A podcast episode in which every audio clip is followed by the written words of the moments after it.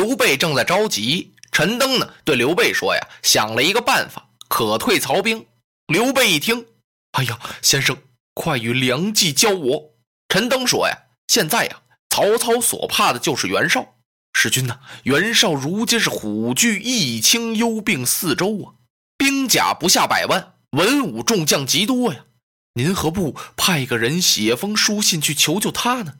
哎呀，玄德听到这儿啊，皱着眉摇了摇头。陈先生，此言谬矣。你说的不对，怎么的呀？我刚把人家兄弟给杀死，我怎么去求人家哥哥去啊？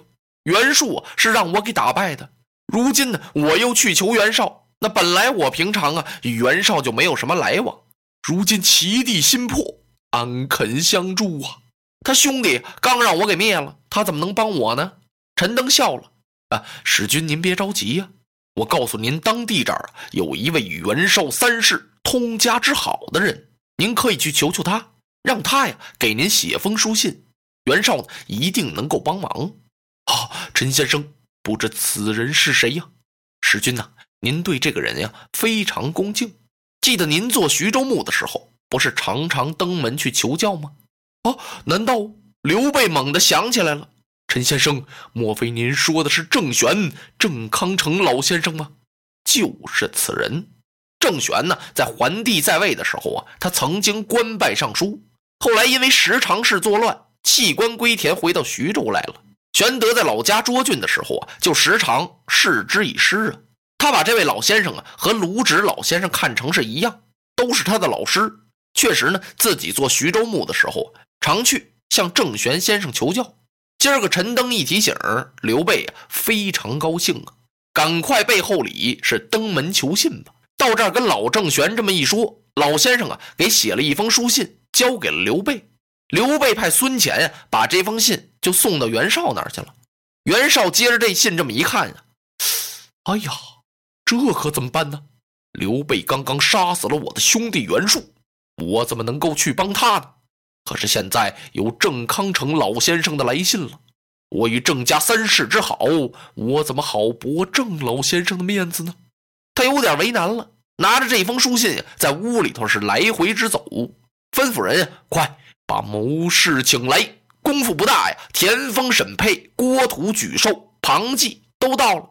袁绍把这信让他们这么一看，啊，你们说我发不发兵啊？田丰说呀，绝不能起兵啊，为什么呢？连年大动干戈，百姓穷困不堪呐，家无隔宿之粮，连隔一晚上，第二天吃什么都没有啊！吃这顿没那顿。今有兴师，万民皆怨，千万不可发兵。您应该派人呢，先去向天子请功报捷。请的什么功，报的什么捷呢？您不是把公孙瓒给打灭了吗？那现在天子还没封赏你呢。如果说呀，你这个报捷文书去了。要是被曹操啊把这捷报给扣留了，那这就好办了呀。到时候您再上表说曹操啊革我王路啊，我们要跟天子通通气儿、通通话都不行。那个时候啊，您再把兵屯到黎阳也不迟啊。沈佩这么一听啊，这又何必呢？现在明公手下兵不下百万，战将不下几百员，如今兴兵破曹是易如反掌，何必耽搁那日期呢？谋士沮授坐在旁边啊，微合着眼睛，一个劲儿的直晃头。他不同意沈佩说的这几句话，他同意谁的呀？同意田丰的。沈先生，我想这制胜之策不在强胜啊。曹操可不同于公孙瓒呢。你想让曹操修那么一个十丈高的易经楼，坐在上面坐以待毙呀？让你们困住吗？啊，没那事儿，还是不发兵为上。嗯，郭图啊，同意沈佩的。沈先生说的对，我看呀是宜速不宜迟。现在曹操才多少人马呀？我们这是多少人呢？何况啊还有郑玄先生的书信在，这不是乐得河水不洗船的事儿吗？发兵对呀，你一言我一语啊，有说发兵对的，有说不对的。袁绍啊没主意了，他瞅瞅这个，看看那个，皱着眉头啊，心想着怎么办呢？是发兵好还是不发兵好啊？正在这时啊，由得外边进来两个人。是许攸和荀臣。袁绍一看，哎，二位先生来的正好，来来来，你们坐下坐下。方才他们是这么这么说的，我呢是怎么怎么想的，你们看该怎么办？这兵是发不发呀？许攸看了看荀臣，两个人不约而同的点了点头。明公啊，这兵还是发对，因为您这是以众克寡，以强攻弱呀。讨汉贼以服王室，起兵为上策呀。曹操的势力，他哪儿能比得了您呢？现在正是一个难得的好机会，趁此机会啊，您就把曹操收拾了就算了。曹孟德名为汉相，是实为汉贼呀。您此次发兵是名正言顺，重扶王室，那就是说呀，现在汉朝的希望啊，就全都寄托在您的身上了。汉朝呢，要想振兴，也非依靠明公你不可。所以说呢，这兵啊必须得发。袁绍乐了，哎，二位先生所说正合我意。这么说，还是起兵队。来，他马上传令，让孙乾赶快回去，叫刘备做好准备接应他。随后呢，又传了一道将令，让沈沛、庞纪为统军，田丰、荀臣、许攸为谋士，颜良、文丑、高览、张合为大将，统带马步军三十万，是兵进黎阳。这黎阳在哪儿啊？就是现在河南郡县东北。袁绍这起兵啊，这得师出有名啊。袁绍让他手下的记事陈琳写了一道檄文。这陈琳呢，原来是灵帝的主簿。这主簿是个什么官啊？就是现在的秘书。这道檄文呀，张贴到各州城府郡。这个时候的时间是什么时候啊？正是公元二百年建安五年正月。这道檄文呀，可太厉害了。曹操啊，已经得到了禀报。而且呢，见到这檄文，曹操正闹病呢，他这个头风症啊，就偏头疼，疼的他呀在床上直滚。一见这道檄文呢，曹操哗的一下出了这么一身的大汗，头疼病好了，唰的一下就由床上坐起来了。怎么这么着急呢？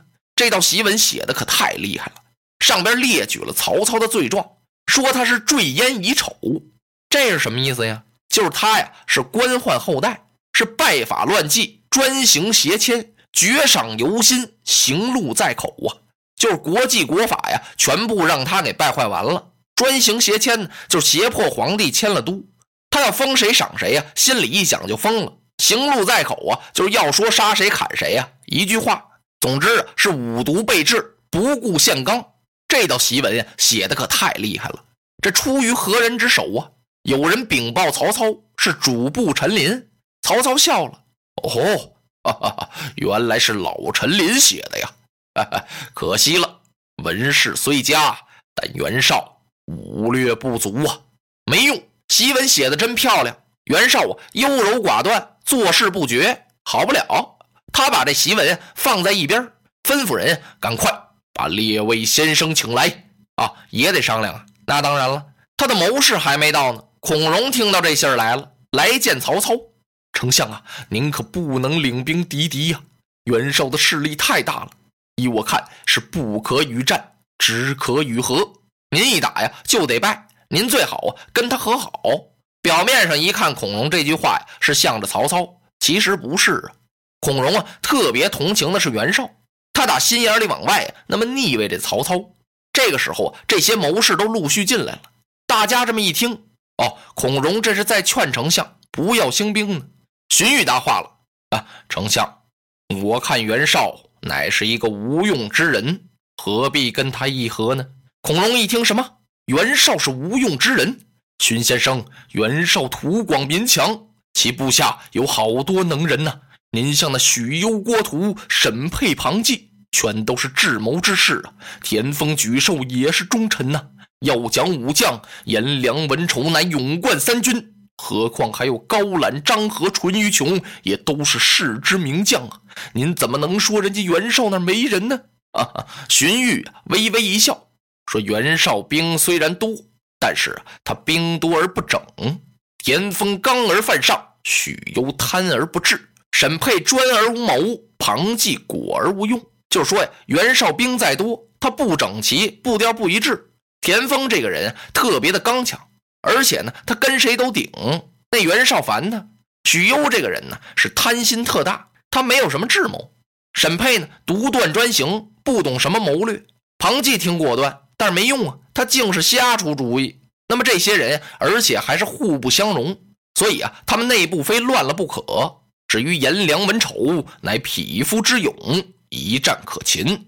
其余像什么高览、张合、淳于琼啊，那都是些碌碌等辈，纵有兵马百万，何足道哉？不值一谈呢。孔融啊，没词儿了。曹操拍手大笑：“ 哦，不出我文若所料。”他立刻传令啊，让刘岱、王忠是引兵五万，打着我的旗号去攻打徐州刘备。这刘岱不是兖州刺史吗？是啊，十七路诸侯讨伐董卓的时候，那是其中一路。坐到那诸侯里边，也神气过几天。现在怎么样了呀？曹操打兖州的时候啊，他就投降归顺了。现在他是曹操手下的一员偏将。他领令刚要走，曹操告诉他：“你打徐州可是打徐州，可是呢，你只许虚张声势，不许真功。你等我破了袁绍之后，把兵马回来，是再取徐州。就说呀，佯攻的意思，假打，造点声势就行了。”吩咐完了，曹操亲统人马二十万，是兵进黎阳。曹操的人马到了黎阳啊，和袁绍的人马是相隔八十里，各自是深沟高垒呀，相持不战，谁也不打。两边都这么守着，一守啊，守了俩多月。感情袁绍手底下的许攸啊，和这沈佩啊根本不和。那谋士沮授啊，也恨袁绍。你总不听我的主意，那好，我也不给你动了。是都不图进取。果不出人家荀彧所说的那些话呀，还真是这么回事那里就内讧了。曹操啊，派他手下的大将曹仁督军屯兵于官渡。这官渡在哪儿啊？就是现在的河南中牟东北。然后呢，又派于禁、李典是屯兵河上，自己啊率领一哨人马回了许都了。回到许都，曹操就给刘岱、王忠下了一令，让他们呀快攻徐州。这不快还好，这一攻啊，刘岱、王忠是一个没剩，全让关羽、张飞给捉了去了。曹操这个气，这两个无用的废材。随后他又下了一支令，整顿铁甲，我要亲自率领人马是兵取。徐州。落花葬黄州。新说三国故事，弘扬民族文化。大家好，我是拉老师。我受邀正在参加二零一五全国网络主播大赛，在这里呢，真诚的邀请您为我投票。官方提供的专项资金将用于《三国新说》栏目的制作和三国民族文化的传播。请您关注微信公众号“汉语拼音的三国下划线 L”，点击下方为我投票按钮，获得具体的投票方式。这可能呢会浪费您一分钟的时间，但对《三国新说》栏目来说呢是最宝贵的财富。与众不同的香浓，